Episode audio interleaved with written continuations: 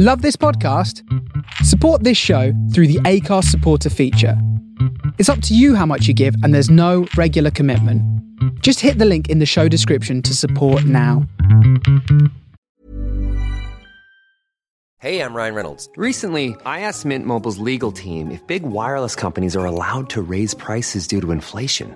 They said yes. And then when I asked if raising prices technically violates those onerous two year contracts, they said, What the f are you talking about, you insane Hollywood ass? F- So to recap, we're cutting the price of Mint Unlimited from $30 a month to just $15 a month. Give it a try at mintmobile.com slash switch. $45 upfront for three months plus taxes and fees. Promo for new customers for limited time. Unlimited more than 40 gigabytes per month. Slows. Full terms at mintmobile.com. Hey, it's Danny Pellegrino from Everything Iconic. Ready to upgrade your style game without blowing your budget? Check out Quince. They've got all the good stuff shirts and polos, activewear, and fine leather goods, all at 50 to 80% less than other high end brands. And the best part? They're all about safe, ethical, and responsible manufacturing. Get that luxury vibe without the luxury price tag. Hit up quince.com slash upgrade for free shipping and 365 day returns on your next order. That's quince.com slash upgrade. Hello, and welcome to the Ask the Industry podcast, episode 84. I'm comedian Simon Kane, and for those of you new to the show, this is the podcast where I interview the most influential people from the worlds of stand up, comedy, radio, and today, podcasting. Well, that's actually underselling him. He is influential on the stand up circuit, on the touring circuit, on the writing circuit, and in podcasting. Richard Herring is a comedian, writer, and podcasting pioneer. He's been performing comedy for over 25 years and is known for his strong work ethic and his drive to perform, taking a new show to the Edinburgh Fringe every year for a decade and then extensively touring it. We talked about how he juggles and manages so many different projects, as well as his family, his anxiety, and a bit of mental health stuff concerning his downtime, as well as his latest show, which follows on from uh, The Best Show, and how that's playing on his mind with audiences' expectations of what they're going to get after a show that he's actively toured and said is his best stuff. I loved it. I think if you're interested in podcasting or building an audience online, or if you just want to hear how a comedian deals with pre show jitters on a tour show that didn't sell very well, those are his words, not mine, uh, you're in the right place. I felt Uh, I just really enjoyed it. I really enjoyed talking to him and getting some information about what it's like producing content, putting it up there for free, and the weird act of faith that you have to go through to hope that people will give you their attention because that is currency in this day and age. That is the most important thing, which is why I'm going to keep this intro as short as possible. If you're listening to this when this has come out, myself and Richard are both at the Edinburgh Fringe Festival, which starts in a few days' time. So if you'd like to see his show, he is at the Pleasance Courtyard every single day at 7:30 p.m. doing a show called Oh Frig I'm 50. And if you'd like to see me, I am at Sweet Venues at 5 p.m. every single day except Wednesdays when I am rudely awakened by the dust. Oh god, that's gonna get old by the end of the fringe with my flyering technique. But it's every day except Wednesday when I get rudely awoken by the dustman. If you uh, want to reserve a seat for mine, it's five pound, uh, or you can pay what you want on exit. And Richard's uh, prices vary on the day depending on what day you go and see him, or whether it's a two for one thing. So if you have a look in the show notes, you'll be able to see all that information. But for now, this is Richard Herring. Um, the reason I began podcasting was um, because we sort of realised how easy it was. I'd done a radio show with Andrew Collins, and um, I'd sort of come on and done half an hour with him about the papers in his Six Music show. And then that ended, and we'd sort of missed it. I'm thinking we hadn't done it for a year. We'd always enjoyed doing them. And then he basically did a podcast for Word magazine and realised that you just needed a computer and a nerd. Uh, and so we thought, oh, it might be fun to do it. Uh, and I think initially we sort of probably thought, hey, look, if we do this and and people hear it, they might give us a radio show again, which did eventually happen. Uh, but then I sort of quickly, I think, realised um, that it was just more about the, you know, the freedom to do whatever you wanted to do. So kind of quite. I think we started quite sensibly, and then uh, about episode three or four, I called his mum a fucking idiot. And uh, from then, then from there on in, it was uh, sort of realizing the freedom to, you know, sort of, it was very much the Wild West. You could say what you wanted, and I think you sort of still can really.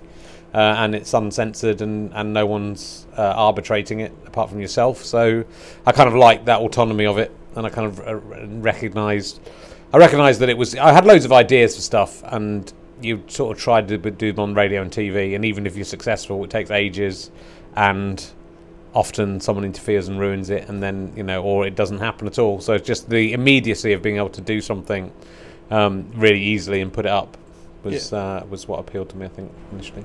Yeah, because you because you'd always done radio and TV up to that point. Yeah, So you you've sort of seen it from both sides. Yeah, yeah. So you know, I'd done lots of TV and, uh, and radio in the '90s, and then you know, I was still doing stuff in the. I started podcasting uh, in 2008, I think. Um, it was because it was the uh, I sort of met my wife and m- me and Andrew started podcasting in more or less the same month. Um, so it's nearly ten years ago, uh, and uh, yeah, it just I, I you know I was still doing radio shows and the odd bit of telly, um, but it just felt like I was having lots of ideas that weren't being picked up, but that I thought were good ideas, and also it was it sort of I can't can't quite remember the timing of it, but it was around about the time that. Um, the Sachsgate thing happened as well, and then the ra- radio got very edgy about anything. Even like the, I remember doing a panel show, and them saying don't swear during the warm up in case there's a Daily Mail journalist in who'll you know give the BBC a hard time. So the BBC was so frightened um, of uh, you know anything that could be a bit controversial. So to be able to do something, you know, so with as it occurs to me, which was, was a couple of years down the line of doing stuff, um, you know, I just thought, oh, this is great. I've got the freedom to do whatever I wanted. But actually, with that freedom, you kind of quickly go, oh, actually, you know, there's no fun. There's no fun in it if you're allowed to do it. So you sort of can't, you know, you calm down a little bit and and uh, and create your own parameters. But uh, yeah, so it was it was all it was all those things. But it mainly, you know, it was I wasn't getting overwhelmed with work, and I was and I was struggling a bit to do the work that I want that people wanted me to do, and I didn't quite know what direction I wanted to go in with my career. So I was doing stand up again, and um, and I just it felt more like stand up. You know, stand up's great because you just come up with an idea and you go and do it, and then if the audience like it, it's successful, and if they don't, it's not. And I kind of like that about comedy that it's sort of self perpetuating and uh, self regulating. It's got its own barometer. You know, it's probably the only job in which you're assessed every single night you do it as a stand up comedian. Um, and so yeah, so the, the podcast felt like the same sort of thing, really. So initially it was with Andrew, and then you know I thought, thought well, there, must be more scope. I still feel there's a lot more scope to podcasts than really anyone's doing. Maybe the Americans are starting a little bit more, but I think you know you can sort of do your your own TV and radio shows of any kind. You know, whereas it, it is mainly people chatting. Yeah. No, I, I was thinking about that before, where where because you started sort of you're sort of always looked at as quite a pioneer of podcasting, but you sort of started in 2008, and obviously it's, it was it was around a lot longer Yeah, yeah. before then. So were, were there any podcasts you were listening to that kind of made made you think I've got I really want to this is so easy to do this is No, I, d- I didn't really listen to podcasts before, and I didn't really know what, much about them. So I knew they existed, and uh, I've subsequently Ricky Gervais's one was the kind of probably the first one that people really got behind. Which I then, you know, I did listen to some of that, and it's really good. Um, but no, it was just you know, it was just we realised we could do it, and it felt like a bit of fun. And then I, you know, I sort of re- and as it went on, I realised there was a lot more to it than just it being fun and being a way of um, well, you know, I've been doing, I've been writing a blog since 2002, which is, you know, again, not quite the first person to do it, but certainly, uh, you know, amongst the first people to do it, and certainly one of the rare people who carries on doing it, certainly every single day. Um, and uh, you know, that was a good. I felt like when I started doing that, I thought, well, this is be a good way for, to get people to come to the website every day and be able to publicise my stuff. And I suppose with podcasts, I sort of quickly realised you've got an audience there, and we quickly kind of got into the the iTunes top ten, and we're you know we're amazed to see us coming first in the iTunes top ten, which is you know I don't quite understand how they judge it, but of course there weren't there wasn't all that much competition back then. But it meant that everyone was li- you know everyone who listened to podcasts was sort of listening to us, uh, or lots of people were, and um, and I sort of very quickly noticed when I was touring, my numbers were suddenly, you know, doubling from the quite small numbers. We're we're, we're going back in time a bit today because we're in Radlett where I've hardly sold any tickets. So this is a bit like a 2008 gig. But I would I would do you know I do a lot of gigs to 30 or 50 people. And then within two or three years of starting the podcast, A, you'd meet loads of people who go, Oh, I love the podcast. And your audience would be 100 to 200 or 300, 400, you know. So it really helped, along with other things, it really helped build up an audience. And I kind of realised it was a sensible, I've sort of realised subsequently it's, it's a sort of sen- sensible business decision. Um, but I'm not a businessman. I never thought of it like that. I kind of thought it. I've just got idea. Some people go, "Well, why would you give stuff out for free?" And you go, "A, well, it's just dicking around." So it's not like. And in that dicking around, we created. You know, like Hitler Moustache came out of a, pod, a Collins and Herring podcast where I, where I suddenly decided to scare him by having a Hitler moustache for no reason, and then we started discussing that, and then that became that show. You know, so it was a great way of generating material. It was great of generating an audience, and then you know you give something away for free, and then people generally will feel embarrassed if after a hundred hours of it and give you a pound. Yeah. So you know, and that's actually. But then I sort of realised that's all you need, and that's what uh, if if the podcast could really work, and it still doesn't quite work like this. Um, if everyone who listened gave me a pound a year or a pound a month, I could do absolutely any. You know, I could create anything I wanted to. I could be doing movies basically if I got a, a pound a month from everyone who listened. You know, so and that doesn't seem unreasonable for you know 25p an hour or something. You know, so um, I think that's still, and I and I feel that will still happen with podcasts or some internet-based entertainment. It feels like you know it felt very much te- eh, five or six years ago like this could be the beginning of the movie industry. You know, that this, this is Ch- someone's going to be the Charlie Chaplin who gets a dime off every single person who sees his film and is a millionaire within a year. And you know, obviously that's happening on YouTube and things like that, but generally from people being sponsored rather than ever. You know, if if you could find a way of making the listeners understand, if they would all just give a tiny little throwback to, even if it was 10p, you know, every time they listen, then uh, then that would lead to be able to do amazing stuff. But it's sort of gradually, you know, we do, I've managed one way or another to fund things. Yeah. I Um, but so yeah, but but initially, well, I just didn't care about the money. I didn't care. I just thought this is great. I've got an, an, you know I've got a platform to do comedy. But then I suddenly realised, hey, this is you know, a I'm getting more people coming to see me on tour. B, you know, in 2009, 2010, I started getting invited back on all the panel show. In fact, not invited back. I was never really on them before. You know, so I was on uh, Buzzcocks and I Got News for You and stuff because of the podcast. I think you know, so it led to other work. Um, and it just you know and, and I think it sort of does work as a I didn't think about it too much and I never and I sort of still don't think about it too much for fear that I will ruin it if I think about it too much. But you know it does it does sort of work. Accidentally is a great business model because you know people uh, most people are decent at the end of the day. But what I like about it as well is that or you know almost socialist thing about it is that it's free everyone can listen to it and people who can afford to pay should maybe pay a little bit for it. Uh, and but I, you know that's why I've never got into really charging people uh, at source because I want everyone to be able to listen to if you know even if they can't afford to pay for it. It's yeah, it's about value giving online, which is sort of the thing that uh, I think traditional outlets are kind of losing out on at the moment because they're sort of chasing clickbait. They're not sort of trying to provide any form of value, which is Yeah. why indie creators are actually making better content in some instances than some of the more established. Yeah, well, you know, but you've got that's as a creative person, you're always fighting against that. Um, you know, that that wall of executives that in a TV channel or a radio channel. Uh, you know, who telling you that you need this sort of thing or that sort of thing or want this sort of thing or don't want that kind of person. So what I love about it is, you know, if you're not in vogue or if you're not, or if you've got ideas that Yeah. if you've got ideas that uh, that wouldn't work on TV, like playing yourself at snooker uh, endlessly, um, then you can still do them. You know, so that as a creative person, it gives you the opportunity to uh, try stuff. Um, and you know, and that it just depends. If you, I think, if you want to be paid and if you want to be famous, podcasts probably aren't the way to go. But if you want to be creative and you want your stuff to be out there, and if I just sort of realised with stand up, you know, all I care about, I didn't care about um, thousands of people come to see me. All I care about is having an outlet to do that, do my stuff. So if ten people are coming to see me in a little pub, I'm still able to perform to them, and that's enough for me. Um, and so it's, it's not that I wouldn't perform to three thousand people if three thousand people ever wanted to come and see me, but um, you know, so just I think it was realizing that there's this outlet for stuff, and you know, it's your own channel, and it's incredible. When we started in the 1990s, if you wanted a radio show, you had to work and get a radio show, and you know, we somehow managed to do that, but God knows how we did it, and um, and then you know, you would do tw- tw- 20 radio shows and be judged on those, but now you can do a thousand radio shows of your own and put them out and learn and get better and you know and do whatever you want to do. Hmm. So you know it means people can no longer sort of do. Is that it's that thing, isn't it? People to go, oh, I'm writing a novel, but no one will ever publish it. But you know now you can do everything yourself, so there's no excuse. Yeah, totally. Yeah. It's back. It is. Um, well, no, I was going to ask because your podcasts are so different to your sort of uh, idea-driven show because they're, Yeah. they're so specific.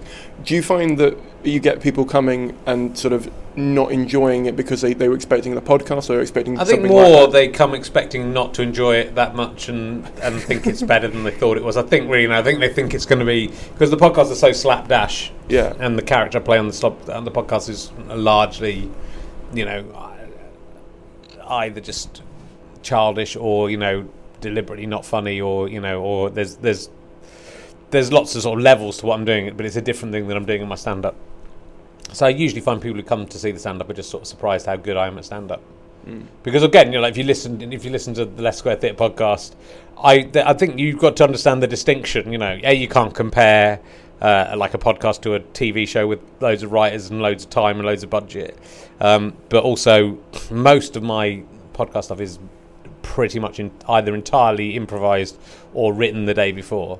So the, any stand up I do at the beginning of the Leicester Square Theatre podcast is literally me making something up in the moment. You know, I might thought, oh, on the tune, I might thought, oh, maybe I'll try and talk about that. I'll try and talk about that. It's the way you write a stand up show, but you don't usually broadcast the first time you try that stuff. So you know, a lot of those things will fail, and then some people go, "Oh, Rich Herring, I've heard Rich Herring stand up on the Let's podcast, and it's not very good." Um, but then, if, they, if you came and see me do a home show, you would hopefully go, "Oh, that is good." So yeah, I don't think you know. I think maybe sometimes people are expect wanting to you to do ham hands and whatever and Shreks and stuff, which I don't really do in any of the in any of my life stuff. But um, uh, you know, I think, but also I think I. I, I've, my audiences have always been really great and interesting and, and clever people, which I'm very lucky about. And that's you know, there's there's loads of things you. You know, you, I think as a younger man, I was more ambitious, and you want to be that big star, and you want to have thousands of people come to see you, and uh, and loads of money.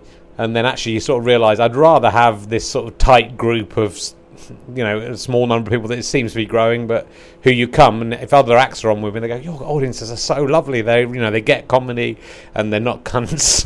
and uh, you know, so in a way, you know, by doing it really slowly and building up this audience, I've got a lovely audience to play to, who can get where I'm coming from. You know, and even if even if you know that and are surprised. Rather than being disappointed, it's not like the podcast. I'd, I'd surprised and delighted that it's something a little bit different than the podcast. Yeah, yeah. I, I, I think a lot of people perceive it as because you've been going quite a long time. By the time you started podcasting, that you were quite established, which meant that Yeah. you kind of had a, a leg up on Yeah. some people starting. Would you say that was fair? I don't or- think it. You know, I, I don't. It's a little bit fair, but not really, because like we didn't. You know, I think that's in terms of popularity. Lee and Herring, we never got. We toured, not hardly anyone came to see us. Um, we weren't no well known. Um, so if anything, I had to slightly, you know, and I was playing much more of a character in Lee and Herring than Stuart was, and I, you know, I had to try to overcome that and, and find the real me, or you know, another real me, uh, another character of me. But also, I just don't, you know, I don't think it's borne out. We, I was touring to thirty people coming to see me at gigs. You know, it was it was better than nothing, but it wasn't a huge groundswell of uh, people.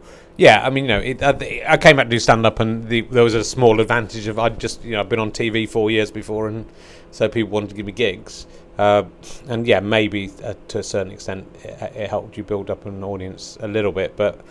I don't. I don't think it's. Um, I don't think it's that big a difference, and I think you can do it. Even so, you know, and I've been doing podcasts for ten years, and it hasn't. You know, it's only led to more podcasts, which I'm happy with because I'm enjoying them. But uh, you know, it's not like I'm in. Mo- I'm not on most people's radars, and I never was on most people's radars. Even when you know, even when people would see me as being successful, we would.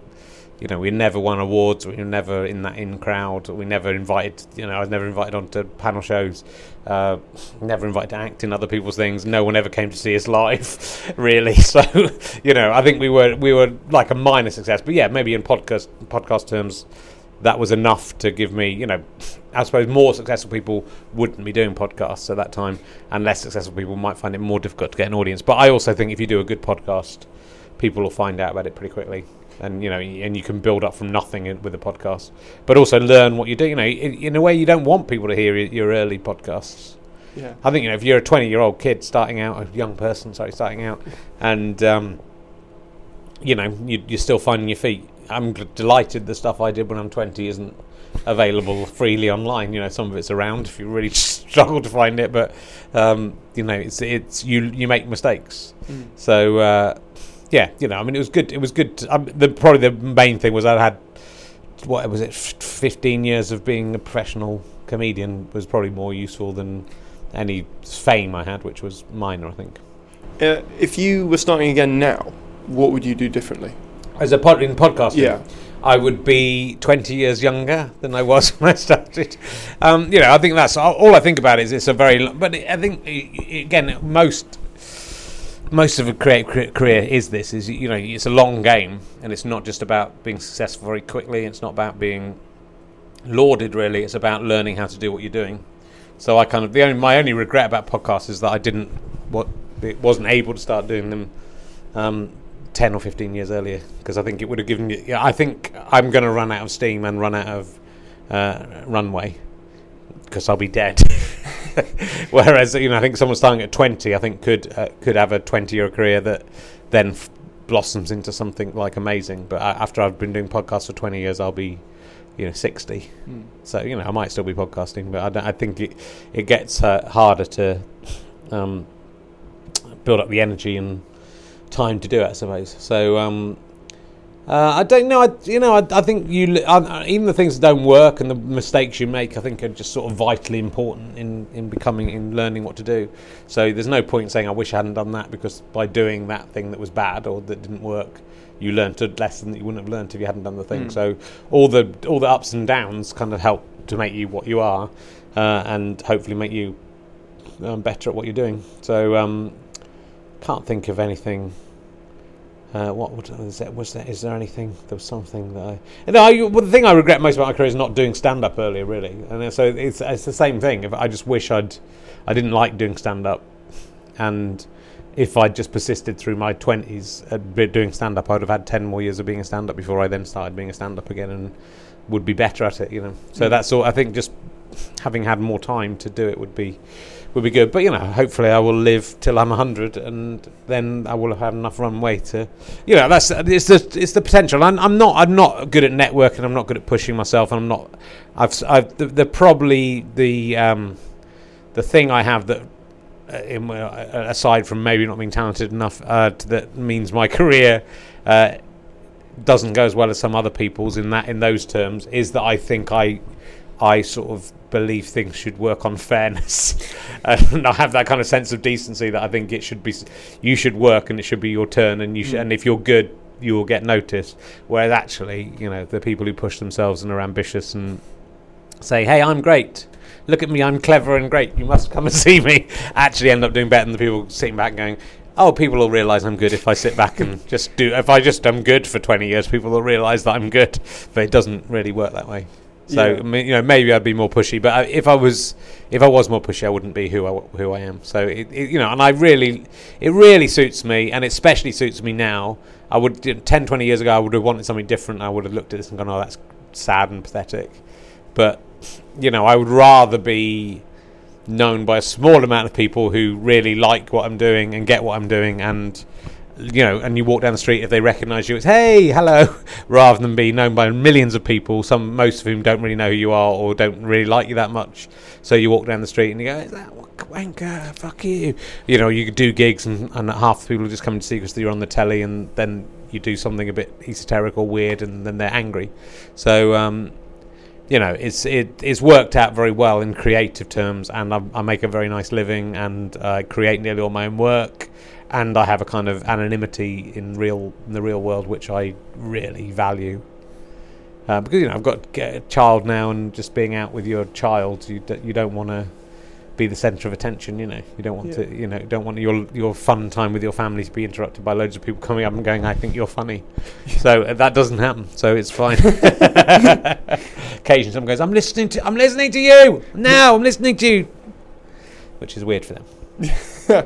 um, well, you, you make a lot of content. and- Yes, I and, do. And you and you put you put it all out pretty immediately, Yeah. or very quickly after you've made it. Do you find like you're good with like downtime, or you're good with like taking breaks, or and how do you not get burnt out? Um, it's it's difficult not to get burnt out. I think and sometimes I do get burnt out, and I have been burnt out at times. Um, and I'm not very good at downtime. I, I but I kind of you know I like my job, and my job is my hobby at the same time. So it's just the difficulty is when sudden you know like actually just as this year, at the start of this year, we're doing As It Occurs to Me, which was a massive undertaking, you know, a crazy undertaking, really. I should never have done it. Uh, it was great. We got kind of a hundred thousand pounds from Kickstarter to do it, which was amazing. But that's not enough to pay myself anything for doing any of the writing of it. Uh, and there's a lot of writing of it and a lot of work in it, and, and for everyone. And then we, you know, uh, channel, the Channel 4 picked up and wanted to do a taste tape of uh, sitcom I'd written for them. And Radio 4 wanted me to write a sitcom for them. And I was on tour. Uh, and I was doing, you know, all the other stuff. And the Less Worth It podcast and everything, you know, coming out. Uh, and it was just like crazily too much stuff. But in a way that I quite enjoyed, to be honest. But it, but it was just like that was nuts. So it's you know, you, and you just have to. And I've got a family, and I want to make sure that I'm there for my family, and I'm making sure that I'm not um, working all the time. So, but you know, you're self-employed, so you have to. When certainly when the paid work comes in, you have to sort of take that.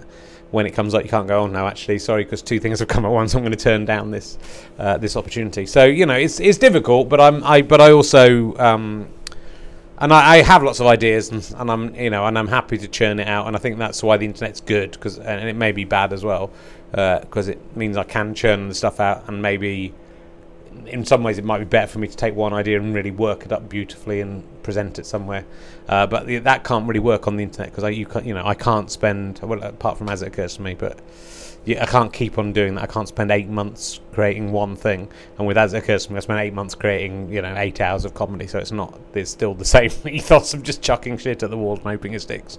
Um, but, you know, I think you have to do that. And then with the, with the paid stuff, I can, you know, with the stand up shows and with the scripts I'm writing for the telly, then I can take a bit more time to make them you know what I would do if I had time to, to do something. So if someone's paying me a little bit, so yeah, I think I, I like what I'm doing, and I'm kind of do, have a lot of ideas. But occasionally, you know, some when I wrote Time Gentlemen Please, which was a, sitcom I did for Sky, I did 37 episodes in two years, and it sort of I worked really, really hard on it. Got paid really well, uh, but also no one really watched it, and no the reviews were sniffy and and I and I'd really put my heart and soul into it. And then you sort of and and we'd done Lee and Herring, same thing. We'd worked so hard on it, and people never, you know, we didn't really ever reach those, you know, those levels of uh, critique, critical success and award success, which uh, sort of mat- mattered to me at the time when it wasn't happening.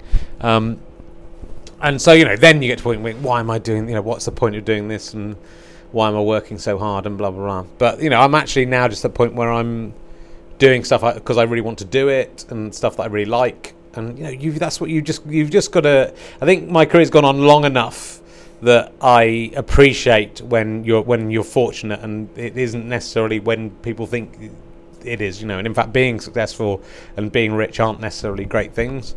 Whereas being able to do what you want to do and being happy in what you're doing uh, is much more important. so uh, you know, even when I'm busy, even when I'm thinking, "Fuck, I'm doing all this stuff and I have to rush down the country and record this sitcom," and is you think, "How lucky am I?" You know, how how many writers and comedians would like to be in the position I'm in? How many writers, how many comedians would love to come to Radlett and perform to 60 people? You know. Uh, which I can be sniffy about because now I do better than that in most places. But then every now and then you just check yourself and go, you know, we got you've got to you've got to appreciate what you've got. So it's you know I'm incredibly lucky to be able to do this as a job. I'm incredibly lucky that anyone wants to listen to any of this stupid rubbish I put out. Um, and uh, you know, and and I've been doing this job for 30 years and and never really had a time where people haven't been interested in what I'm doing or where I haven't been making enough money to live. And so you know, I, I think you just sort of appreciate it. So I don't really get, you know, I I, I just sort of see it as I, I feel grateful for the um, for the opportunity. And uh, yeah, you know, I'm uh, like I've got to write an Edinburgh show this year as well. And you know, there's a part of me thinking I haven't got any ideas, and maybe this is it, maybe it's over, uh, which is very difficult when you're coming off another show where, especially this show, which is like the best material I've got and the most honed routines I've got. You're going, how the fuck did I write that stuff? As I write at the start, it's very difficult to to you know create that stuff. So you worry about you worry about the ideas drying up, but you know, I think it's it's still that's what that's why I think to keep churning stuff out is helpful because you, you, sort of think, well, look, I'm creating all this stuff and seventy percent of it's all right. You know, maybe twenty percent of it's better than all right. So Yeah, yeah. I th- I think I think that anxiety of potentially not having an idea, especially at this point in the year when Edinburgh's Yeah. looming, is something that most performers kind of go through. I mean, you must be kind of used to it in a way by now because you did Edinburgh for was it eleven years in a row? Yeah, I mean, I've done it, but I've done forty. This will be my fortieth Edinburgh show Yeah. this year, so yeah, I've done it a lot of times. But um, but it never goes away because you never, you know, you always think you, you think, oh, I'd probably be all right, but you can never be sure. And then you know, the older you get, you think, what if I just stop being funny? Or uh, so at the beginning, you're thinking, oh, I've had a great show, but what if I never have another funny idea? So you know, you've and you've got to be like that's human, and you need. To, if you didn't think like that, that would be worse. You know, it'd be worse. You think, yes, I'll definitely be fantastic. The last two or three Edinburgh shows I've written have been so easy to write, um, and have come together so fast.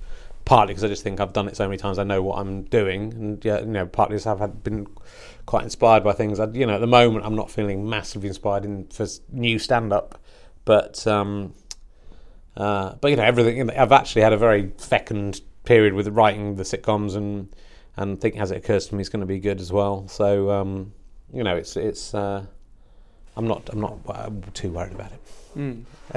no, I, I wouldn't be. I- Uh, not yet. probably- yeah. We'll see. You know, and, and I think that's the, but also you just get there's loads of. Oh, this is terrible. And, you know, as it occurs to me, loads of I've got nothing. I've got nothing.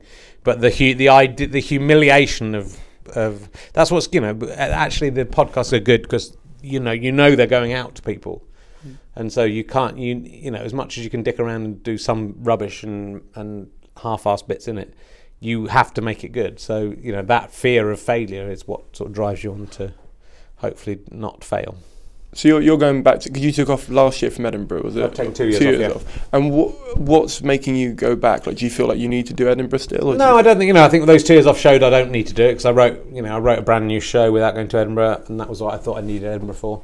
Um, but it's my 30th anniversary. It's part of the reason I want to do like a, you know, I did a show called Oh Fuck I'm 40, and I'm 50 this year, so it felt like I should go to Edinburgh to do that show. Um, and you know, it wasn't like I was saying I'm never doing Edinburgh, but I think you, you know, I don't think it's massively. Uh, useful for me really you know it's it's uh it's you, you know I, I, I it was you're better off I'm be- I realized I was better off in terms of just doing my show whenever I wanted to do it because I'm just all I'm doing is putting myself up against loads of competition and you know and in a, in a very economically stupid way of doing a show um, whereas if I do it on my own in London at any time I want, then you know I'll make money as I do it, and and uh, so you know there's there's loads of reasons not to do it. But I just I really like Edinburgh and it's fun, and um, having had a couple of years off, I'm sort of ready to give it another crack. I think I had I had a bad year up there the last time, but also it was good because I was taking a couple of big chances and they didn't really pay off, but. Um, but I'm glad that I took the chance, you know. So I lost loads of money doing a play, and uh, and the stand-up show was on late and didn't do as well as usual, um, even though I think it was a really good show. So uh, you know, it's uh, it's difficult, but then I, you know, I, I still love Edinburgh, and I think it's it's given me so much, uh, and you get so much out of it, really. I think anyway, just in just in terms of seeing other stuff, but I think it does pay for itself. You know, you can say, "Oh, I lost forty thousand pounds this year," but I've made money other years, but also you've made money through getting work other years and meet and and having ideas and uh, learning what you're doing. So you know, it's it's good to have something to focus on and go, hey, I've got to. You know, I think again, if I didn't wasn't doing Edinburgh this year, I think I might struggle to write a show because I think, well, what's the, what am I working towards? You know. But now I've got to have a show by August, so you know, I- and I've said I'll do it, so I've got to do it. I kind of wish I hadn't now. It's just yeah, it's a good it's a good yardstick. I think most comedians like work to that like year to year. Yeah. And and I know you did for for like sort of you did 11, 11 one man shows. I did well. I did like eleven years in a row, but I'd Yeah. done. But I also, you know, I did. Um, you know, I did every year. I, I missed five years in total until I had these two years off. So I've missed seven years since nineteen eighty-seven. You know, but I, but I'd basically uh, three of those were early nineties. So from nineteen ninety-two onwards, I missed two two Edinburghs in however many years that is. So it's um. Yeah, so I'd missed three, I think, and then I missed two. Uh, I missed 2000 and 2002, and then I've had, and I've, so, but, so I was still doing shows every year. So I did Christ on a Bike in 2001, I think was it, or 2000, and and then had and Christ and then Talking Cock, and then had a year off. Um, so yeah, 2001, 2002, and then had a year off. Uh, so you know, I was doing one man shows. So I did. I've done uh, 12 one man shows in 15 years, and, and two of them I did again I, I did the second time. So I did Christ on a Bike and Talking Cock again, just so I could get them on DVD. Really. If you were starting now, so if you were back when you were maybe maybe when you were starting as a solo performer rather than as a double act, Yeah. would you have gone to Edinburgh if it was 2017 when you were starting that? Um, I mean, I would because I think what the thing is about Edinburgh is really is better for new people, and what it is, it's about learning how to do the job again. It's the same thing. So it's better that Edinburgh has no value in terms of making you successful because you should be going to Edinburgh for five or six years and just trying stuff out. And that's what we did to begin with. It was just there was less people around, so if you did something quite good, you got noticed quite quickly. And you know, we got we did get noticed through Edinburgh through other things. Um, but I think it's better, you know, something like the Free Fringe. Go to Edinburgh, don't spend too much money, make lots of friends, see what other people are doing, and learn how to do the job. Because however good you think you are, and even if you're brilliant, you'll get better by doing. If you thought the only way to get a more defined jawline with natural looking results was through surgery, think again. Juvederm Volux XC is a non surgical injectable gel filler that improves moderate to severe loss of jawline definition and can help you achieve natural looking results with little downtime. Even better, this improved definition lasts up to one year with optimal treatment. No maintenance required. Improve jawline definition for a smooth, sculpted look with Juvederm Volux XC. For important safety information and to find a licensed specialist, visit juvederm.com. That's J U V E D E R M.com. Not for people with severe allergic reactions, allergies to lidocaine, or the proteins used in Juvederm. Common side effects include injection site redness, swelling, pain, tenderness, firmness, lumps, bumps, bruising, discoloration, or itching. There's a risk of unintentional injection into a blood vessel, which can cause vision abnormalities, blindness, stroke, temporary scabs, or scarring. Talk to a licensed specialist to find out if it's right for you. Mom deserves the best, and there's no better place to shop for Mother's Day than Whole Foods Market. They're your destination for unbeatable savings, from premium gifts to show-stopping flowers and irresistible desserts. Start by saving 33% with Prime on all body care and candles. Then get a 15-stem bunch of tulips for just $9.99 each with Prime. Round out Mom's menu with festive rosé, irresistible berry chantilly cake, and more special treats. Come celebrate Mother's Day at Whole Foods Market. Ready to pop the question? The jewelers at BlueNile.com have got sparkle down to a science with beautiful lab grown diamonds worthy of your most brilliant moments. Their lab grown diamonds are independently graded and guaranteed identical to natural diamonds, and they're ready to ship to your door. Go to BlueNile.com and use promo code LISTEN to get $50 off your purchase of $500 or more. That's code LISTEN at BlueNile.com for $50 off. BlueNile.com code LISTEN. it for tw 20 years. So if you spend, you know, I think like I, I just think as young comedians, and I was the same. You go, oh, well, you know, wouldn't it be great if I did this show and someone from the telly came and said, come do your own TV show? It wouldn't be good. You know, in the first year, it would be a bad thing, however good you are, because you'll be better in five years' time, and you'll have more stuff to do, and you won't just explode and disappear because you'll you'll have worked uh, up a certain amount of stuff. I would say 20, 30 years, really, ideally, but you know, it's not really uh, workable. Yeah. Um, you also tour pretty much after every show. Yeah. And I read that uh, even in 2012, so like quite recently, you were just going around on your own, driving to places. Yeah, yeah. How how did you deal with, like because uh, like I, I presume f- from an outsider point of view, people would more have a perception of oh he's got a touring crew and he's doing all this. ki- You know, yeah, well, it's always been a small thing for me. You know, we, when we did Lee and Herring, we had a tour manager and a support. So there were four of us, sometimes five of us if we had a, someone else along. But um, yeah, no, I mean, you know, it's not economically viable to do much else. You can now I can afford to have a driver, and I think I need to. You know, I think I think once I got over, you know. Once I got into my forties, it became more difficult. I still did a couple of the tours on my own, as you say, but um, you know, you're just too tired to do the shows properly because the driving's really difficult. When you're 35, you can drive back from Yorkshire and back to Yorkshire the next day, you know, and, and still be okay. Um, but it's just, a, you know, so in, prof- in just terms of keeping the show professional, you want to not be too knackered out. Uh, and because I'm more people are coming, I can afford to pay somebody to, to to come along with me. But yes, you know, it's a solitary. But being a comedian is a sort of solitary experience. Hmm. So all that's part. You know, you're just basically doing a gig and then going to a hotel, and not really. And you know, you have a an hour and a half where you interact. You know, you're interacting with loads of people, but you're not on any kind of level with them. You're not socialising with them, and you can't really socialise with them.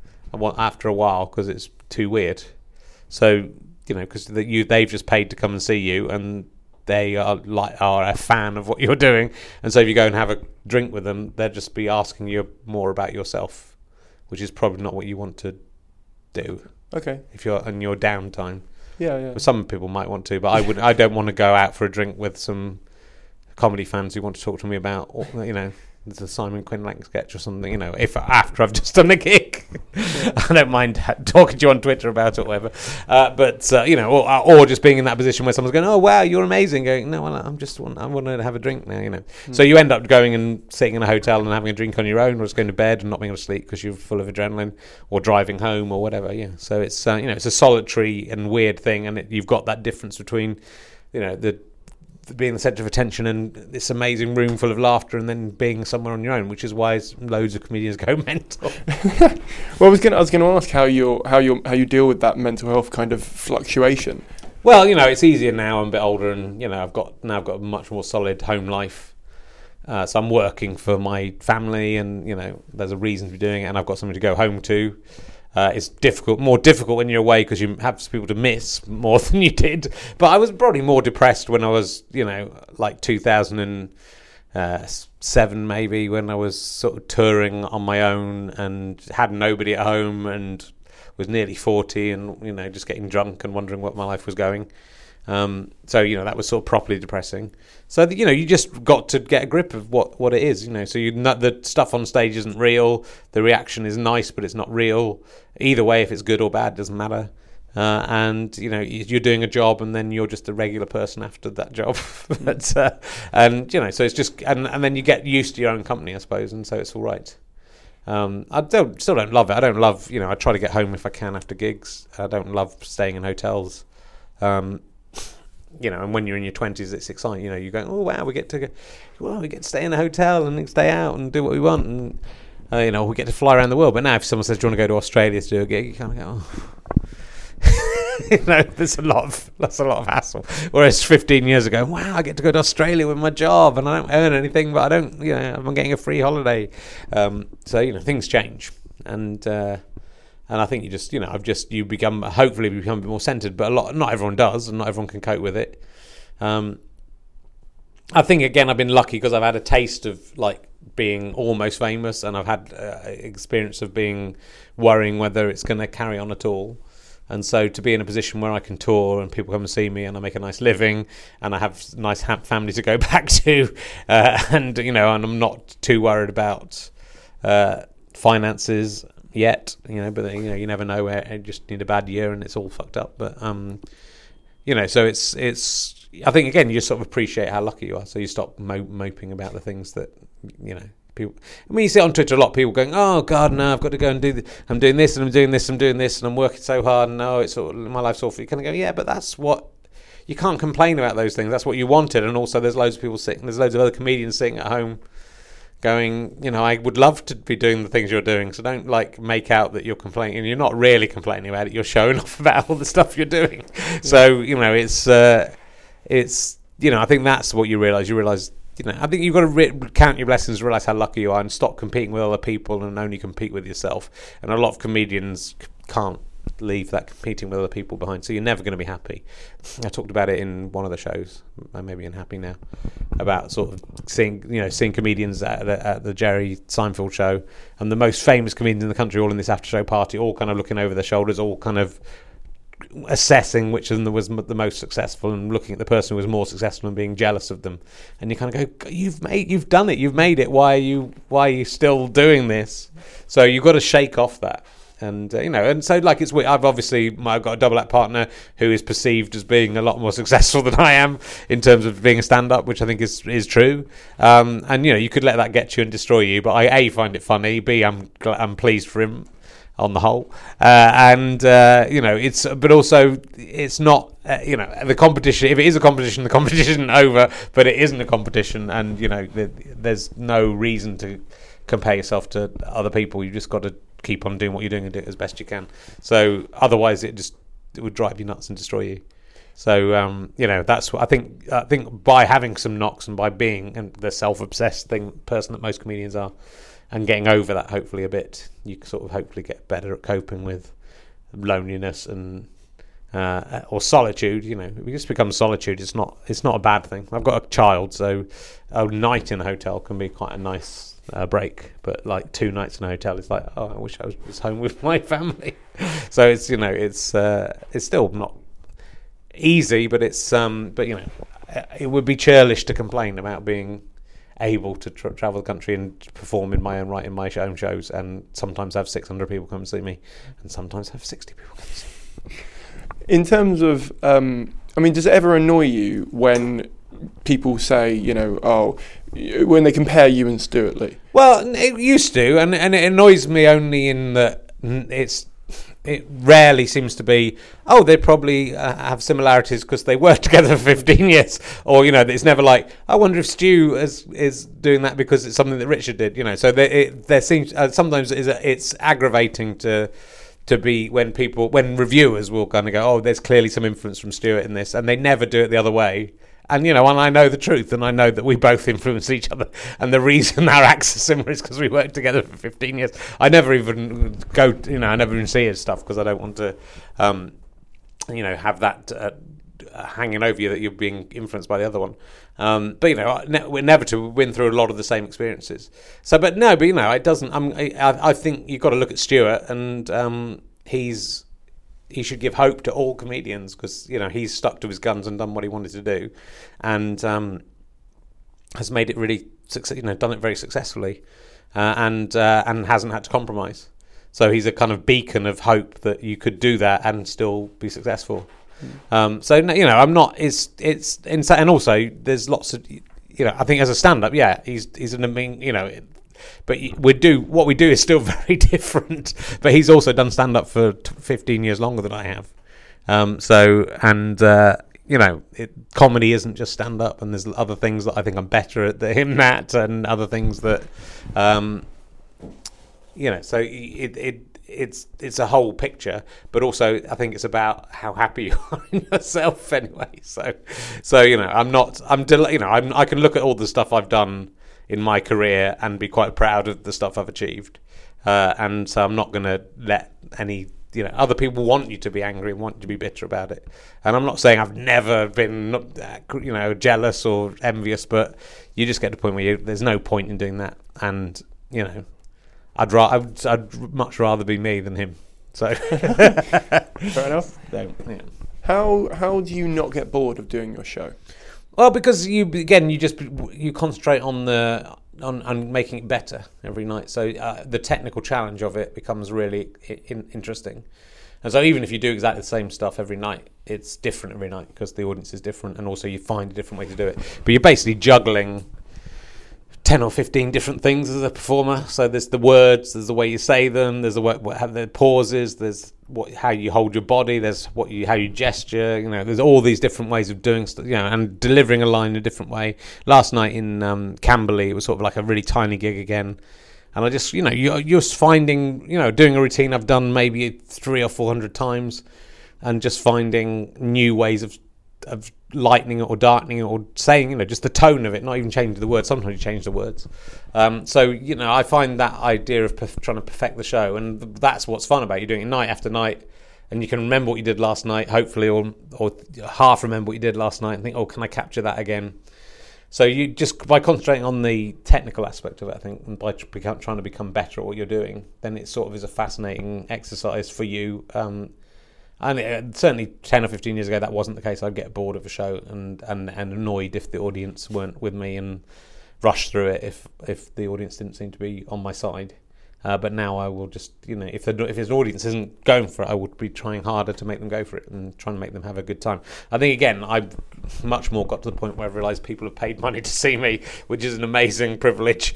But also, I should be giving this is their night off, you know. And as a parent, you suddenly go, that could be their one night off a month or a year or you know every six months or whatever. So I want to entertain them, and if they're having a bad time, I've got to try and turn that around and make it into a good time for them. So not get angry with the people who turned up to see you. If, if it's a small number of people, um, they're the people who came to see you, so they you got to make them feel good.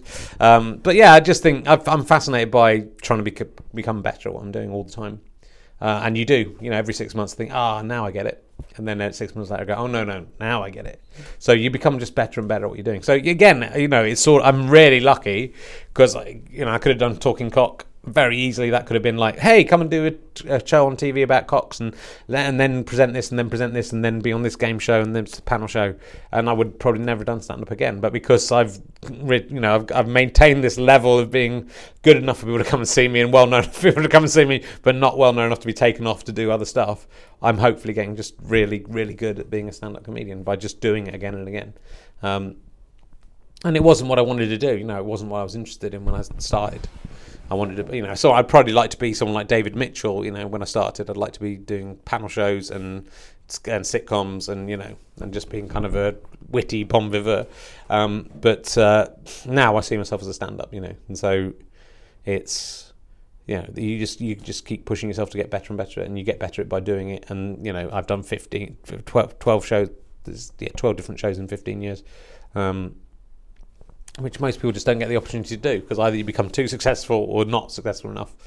Uh, and even like this, you know, Jimmy Carr does has already done 15 shows, um, but you know, it's very rare for someone successful to do that to do that much work. Um, so what it is because no, you yeah. and also it's very rare for you know that's why Stu's good again because he always writes his own stuff, which most most of them don't when they become that successful. But again, I think that's really important. You become better as a writer, you become better as a performer, and you know by putting your heart and soul into it, then it means something, and it's not just turning up and you know reciting someone else's jokes. Yeah. So it's um you know so that's that's I, you know the understanding how fortunate I am, and and struggle you know always striving to be better at what I do because you know and, and I've never been that kind of personality who would think oh I'm the best I'm fantastic uh, I've always been like quite the opposite of like you know people don't need to criticize me because I will be doing that myself. Yeah. so so uh, know that know, feeling. So but you know but so you just but then you use that to keep pushing yourself and get better. So you know I'm glad that I'm not. I was never the act coming off going yeah I was I stormed it I was the best tonight. I ne- that never I would always come off even if I was the best I wouldn't wouldn't have known it I wouldn't have noticed because I would have been too critical of what I'm doing. But that self criticism as long as it's not self destructive um, is how you become better at what you're doing. So you know, I find the whole pro. I find you know, performing is just amazing. Weird. It's a weird thing, and I've just got like a voice. You know, half the time you're just commentating in your head about how weird this is. What a strange way to make a living. Um, you know, the tightrope of it. You know, why are people? You know, what if people didn't laugh and they are laughing? Isn't that fucking amazing? You're making all these strangers in a room laugh. And have I done that? and, you know, and that will it will it stop? And can you? You know, I have a, I have a very critical voice in my head that's trying to ruin the show for me as well. so it's um yeah it's uh, so all, I find all those stuff all that stuff fascinating but I think just you know it'd be nice I hope I do get another 20 or 30 years at it because it'd be just great. I'd love to see how how good I am at the end of it. I might not be as good but I think I think generally you are you know you do you do get better. And you you're learning all the time. And uh, you know that's what I guess that's the things that annoy me about review. You'll get a reviewer in who'll sort of criticise and say, "Oh, you know, he doesn't understand this about comedy, doesn't understand that about comedy." You go, you know, I know a lot more about comedy than you. A, I do it, but B, I've really thought about things. So the choices I've made aren't casual. Yeah uh, even if you disagree with the choices, or even if you know, you, oh, that's a bit of an obvious thing to go. Well, you know, if you think it's obvious, then maybe I think it's obvious, and maybe I'm doing it for another reason than you're yeah. assuming. So maybe you're not clever enough to get why I'm doing it. Yeah.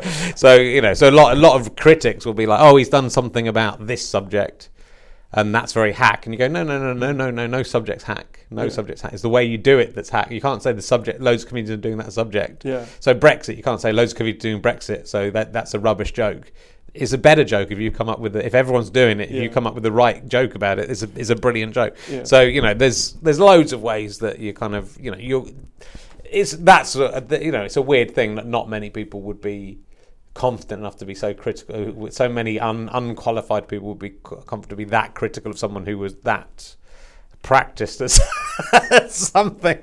Uh, but you know, I suppose that is the critic's job. Um, but uh, yeah, yeah. But you know, I think I think it's I think all, all comedians, and even the ones you don't like and the ones you think are rubbish, uh, generally think very hard about what they're doing and have, have come to a decision to uh, to do that for a reason. Yeah. Uh, it might not be the right reason, or it might not be the right reason for you, but it's maybe the right reason for them. So, um, you know, and I think comedians think much more about stuff than most people think they do. No, I was, I was only laughing because there's um, the, the third joke in my current show. I did a thing last night, Right. and uh, it's it's where I say uh, you, there's a rule where you have to start with your second best joke and end with your best joke. Yeah. So what comes now is about 46 minutes of filler. Yeah. And this person came up to me afterwards and went, "You should not end on that joke. It's too good to end on." And I was like, "I said at the start, you're gonna you, you got to wait for it, but it's gonna be worth it." And it was like. What are you? Don't give me that feedback. Like that's exactly what I was working towards.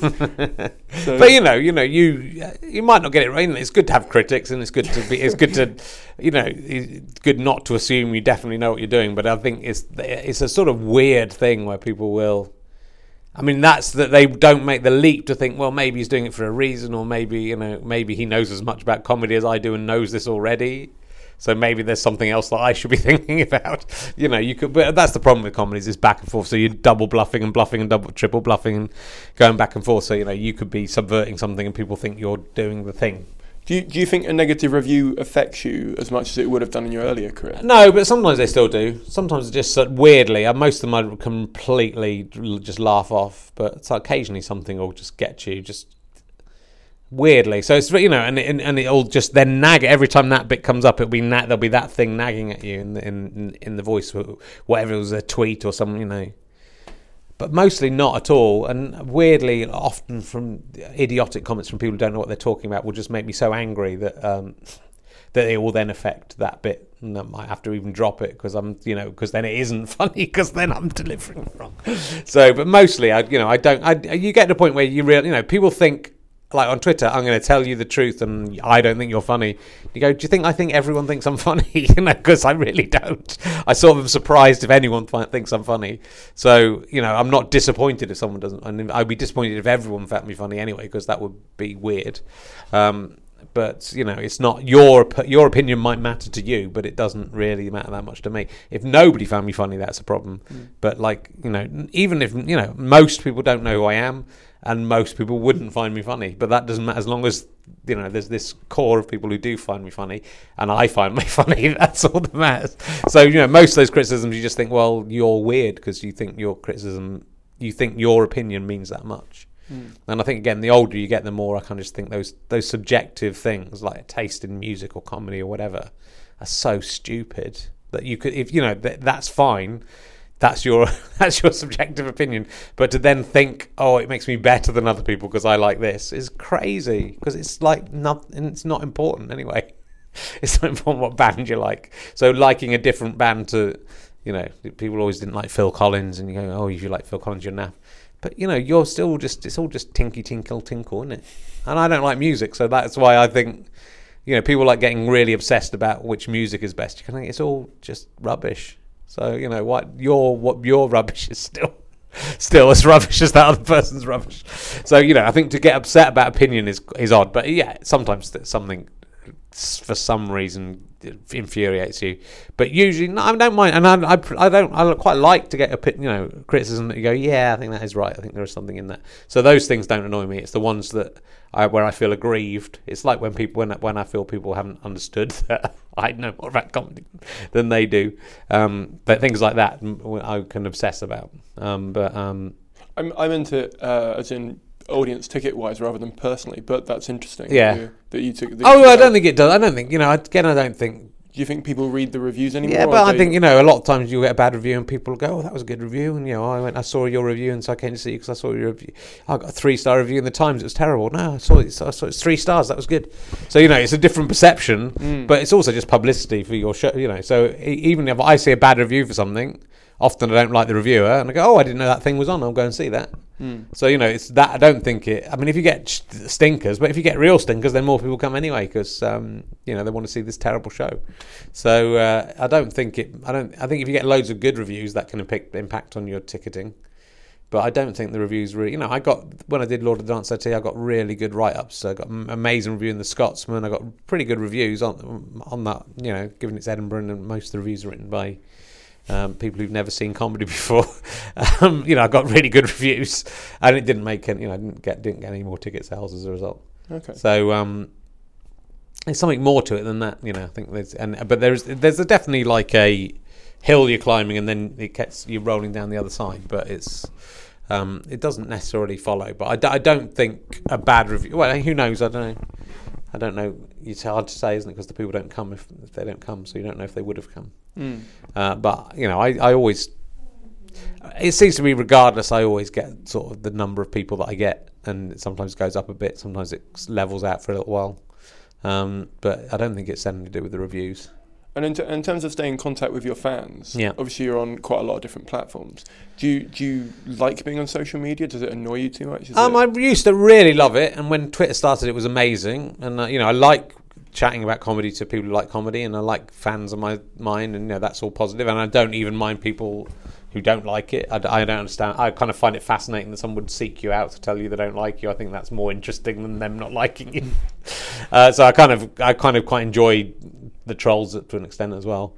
Um, yeah, no, when I, you know, I think it's fun. I think, I think most of it's really good. Um, and yeah, after a gig, I'll you know if I'm if I'm in a hotel bar and I'll dick around for a bit with people and people will join in. I think that's that's a really lovely social thing.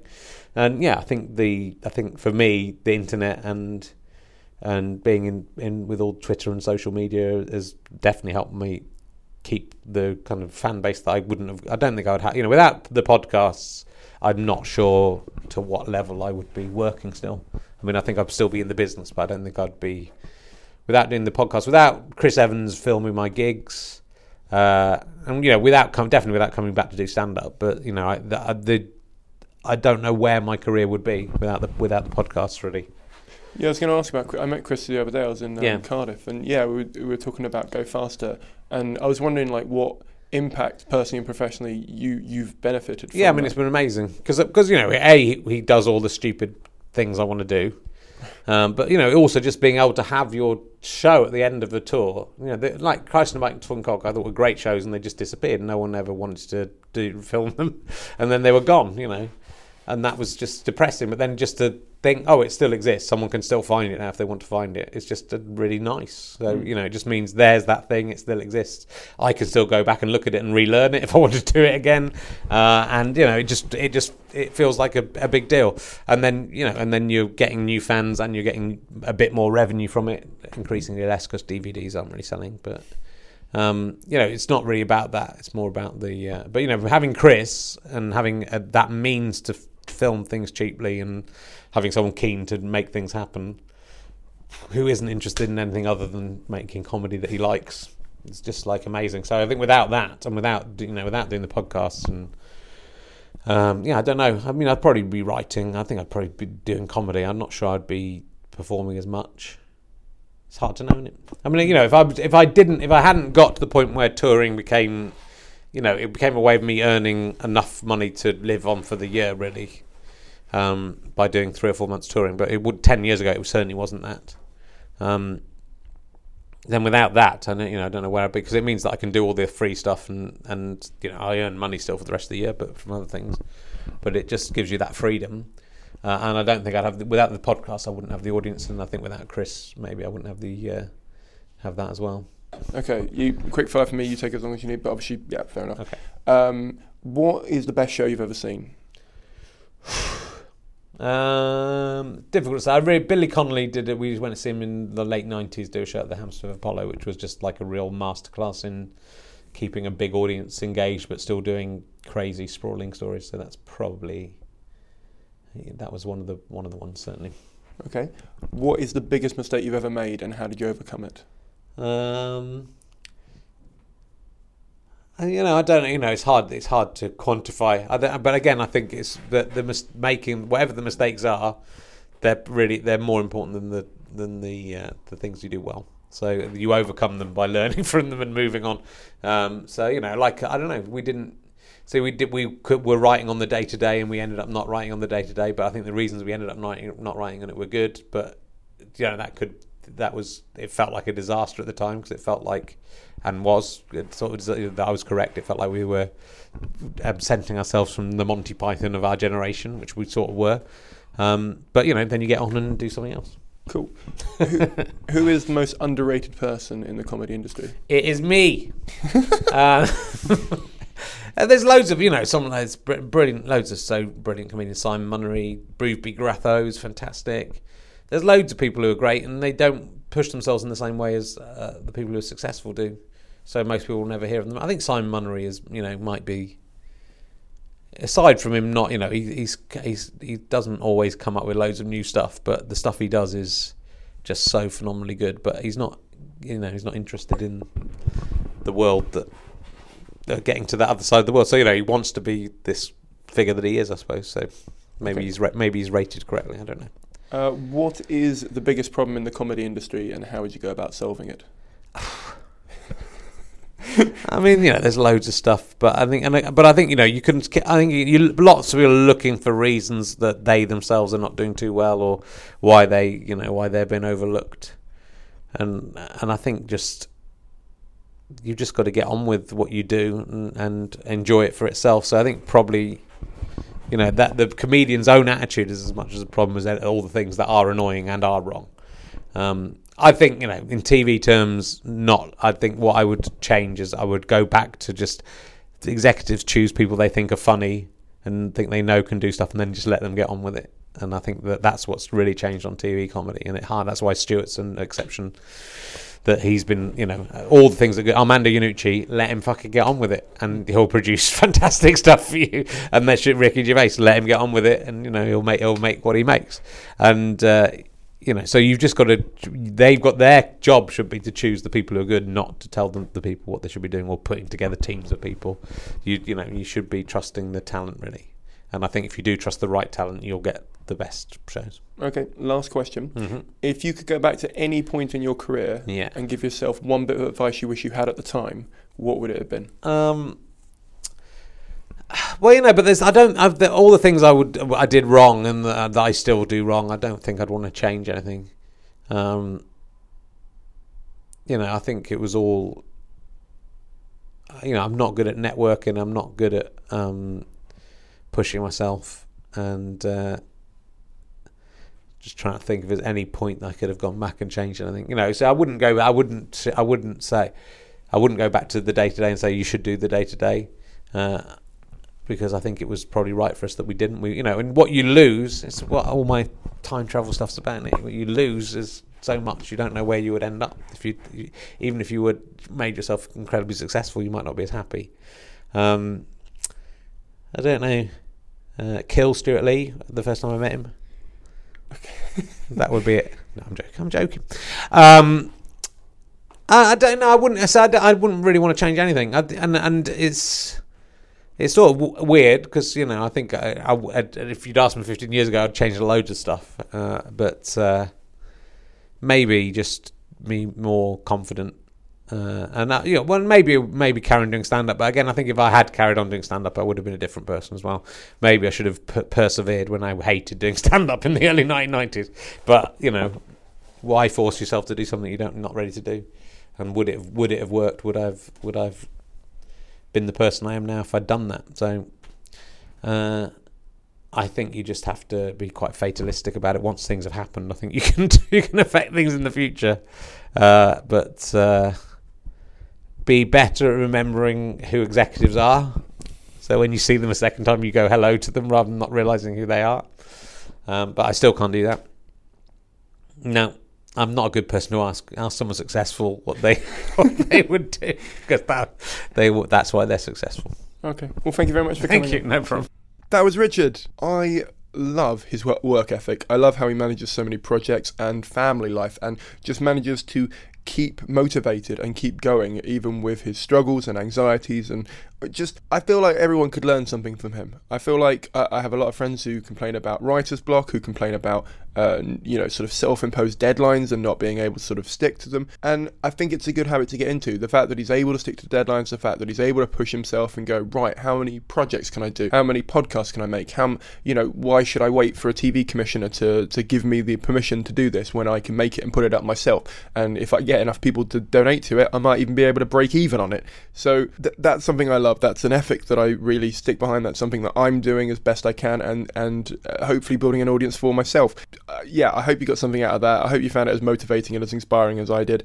I I, I can't thank him enough for giving up his time and for sp- supporting the podcast. If you want to thank him, his Twitter handle is in the show notes, so please do go and thank him. It really helps out to thank the guest because it means if I need to ask a previous guest to put on another guest or to put me in touch with a future guest, they're more receptive to do it because they're like, oh, there's a really good audience there that are listening to the episodes and are really appreciative. So if you can, and if you're on Twitter, please do tweet him and say thank you if you got any value out of it. As I said before, uh, myself and Richard are both at the Edinburgh Fringe Festival. Richard is at the Pleasance Courtyard every single day at 7:30 p.m. doing a show called Oh Frig I'm 50. The prices will vary on the day depending on whether it's a two for one or a special offer or whatever. Have a look in the show notes, you'll be able to find him. He's also doing a tour after the Fringe. I am at the Edinburgh Fringe in the Sweet Venues every day except Wednesday.